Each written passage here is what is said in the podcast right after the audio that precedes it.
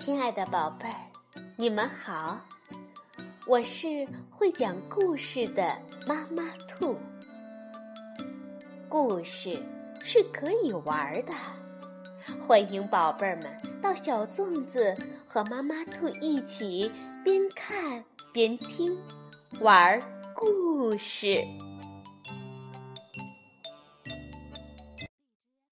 宝贝儿，晚上好，欢迎收听。妈妈兔的花样故事。有三只青蛙生活在一起。一天，爱冒险的那只青蛙捡回了一颗巨大的蛋。等蛋孵好以后，它们和蛋里的小鸡成为了好朋友。大家一起生活，一起玩耍。直到有一天，小鸡找到了自己的妈妈。三只青蛙很开心，不过它们却很疑惑：鸡妈妈对自己孩子的叫法怎么跟它们不一样呢？今天我们就来听《一只奇特的蛋》，是由美国的里欧·里奥尼文图，阿甲翻译，爱心树绘本，南海出版公司出版。在卵石岛上，坐着三只青蛙：马里琳、奥古斯特，还有一位，哦，他总是跑到别的地方去。那一位的名字就叫杰西卡。杰西卡对什么都感到新奇，他会走长长的一段路，去到卵石岛的另一头。直到天黑时才回来，还大声喊着：“啊，看我找到什么了！”就算那只是一颗平平常常的小卵石，杰西卡也会说：“它很奇特，是吧？”可是马里琳和奥古斯特从来都不以为然。一天，杰西卡。在一个石头堆里，发现了一颗与众不同的石头。它完美无缺，白得像雪，圆的就像仲夏夜里的那一轮满月。尽管那石头几乎有它自己那么大，杰西卡还是决定把它带回家。我真想知道。马里琳和奥古斯特看到它的时候会怎么说？杰西卡一边这么想着，一边滚着那颗美丽的石头，来到一个小河湾。他们仨就住在那里。杰西卡洋洋得意地喊着：“看我找到什么了！一颗巨大的卵石！”这一次。马里琳和奥古斯特真的被惊呆了。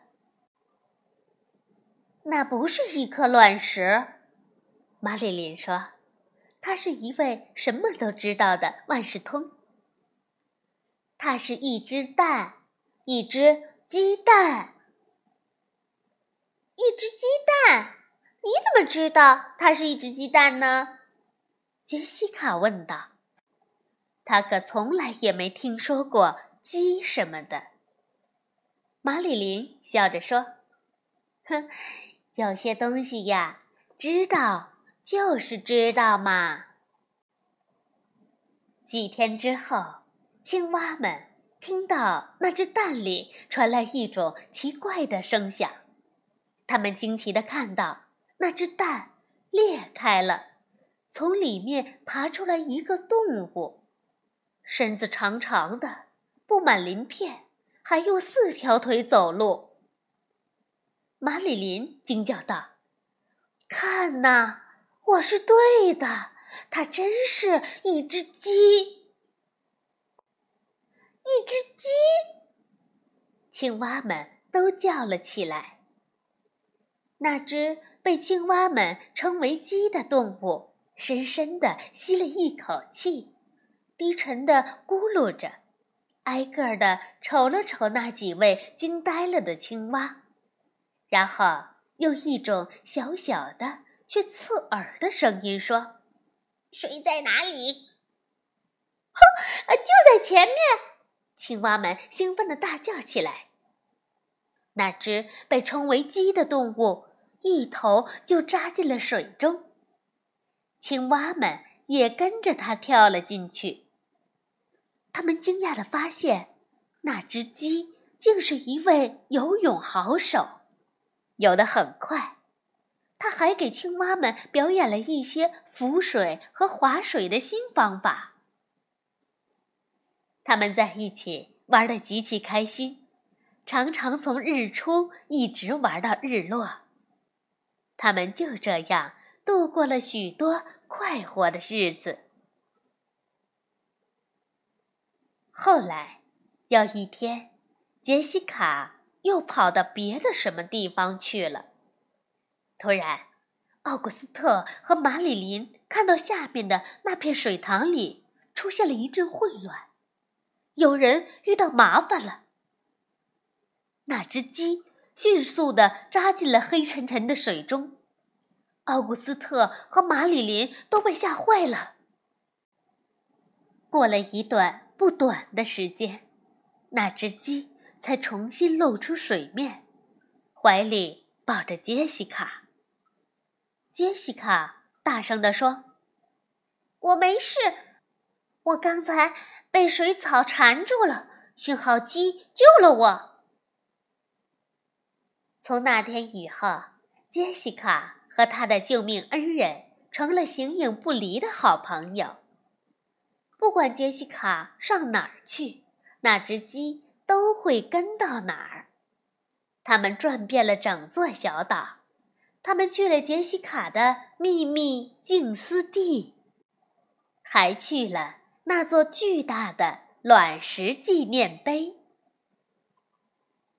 有一天，他们来到一处杰西卡以前从没去过的地方。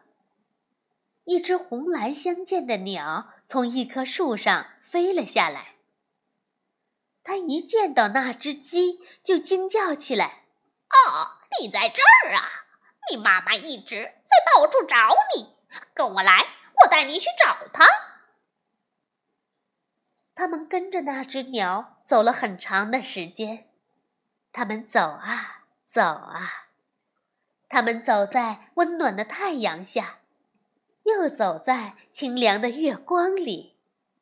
后来，他们碰到了有生以来见过的最奇特的动物。